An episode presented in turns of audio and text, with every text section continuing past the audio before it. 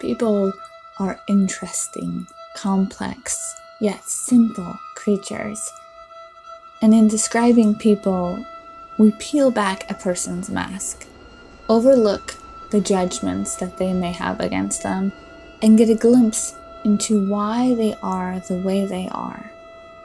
Some might call it a character sketch, but here it's just describing a person. This is a work of fiction. Or is it?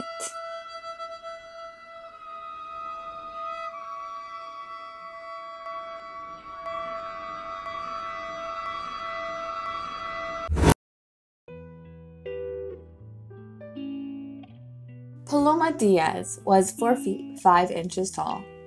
She had brown eyes and black long hair that she always wore up in a ponytail and she had these round cheeks that sandwiched her full lips.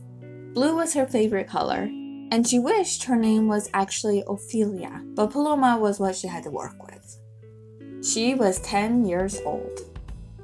Her mother, Ophelia Diaz, studied human behavior, which meant Paloma grew up talking to a living, breathing lie detector. After so many times, one can either become a master at deception or be brutally honest, always. Paloma chose the latter. She learned when she was around six to watch for when people crossed their arms or legs so that she could know if they felt defensive or detached. Or to watch where their feet pointed to know what they liked or what they wanted or if they covered their mouth when they were speaking to question whether they actually wanted to say what they were saying. And she learned to watch herself. What was she doing? She learned a person can think one thing, say something else, but really mean something entirely different. Her dad was one of those people. Paloma had decided when it came to her dad, that is where the living, breathing lie detector failed and failed abundantly. But that was where Paloma could help.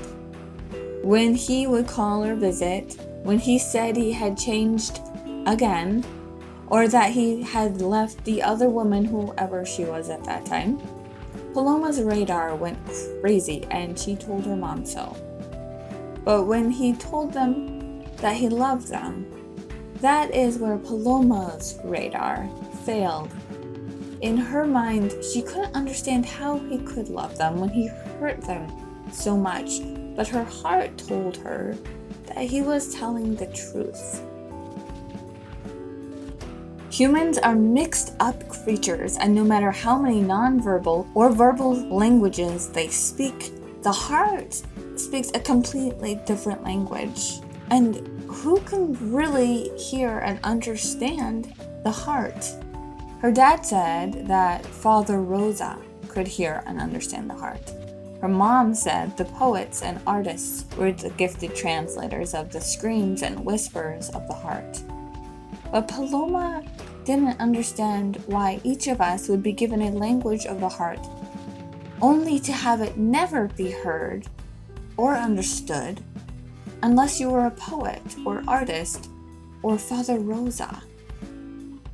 One night, Paloma went into her mom's office, grabbed a poetry book, and headed to the bathroom. Even with the step stool in front of the sink, she was still too short to be able to look in the mirror above the counter, unless all she wanted to see was her forehead. So she climbed up on the counter and sat on her knees next to the sink. She closed her eyes and crossed herself solemnly, as Father Rosa did, and with the spine of the book resting on her legs, she opened the book and slid her fingers on a page, then opened her eyes to read what she was pointing at.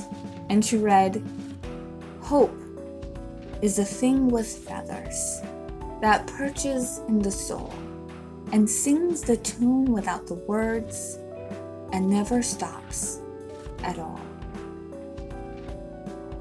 Paloma paused looked up at her own round face, wide eyes, and tried to look past. If hope is a thing with feathers perched in the soul, that sings without words, never stopping, what could the heart be a thing of?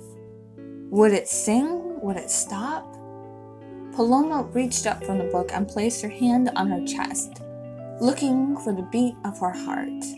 Was the heart a lonely drummer playing to hope's tune until the day it stops and rests itself in a strange body that had ignored or followed its beat for a small glimpse in time's hands? Or was it an organ that beat steadily until it didn't, and it didn't have a language?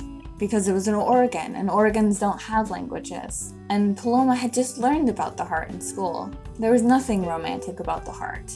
It's what keeps us alive, it's what keeps the blood flowing. It's it's just an organ. Or is it?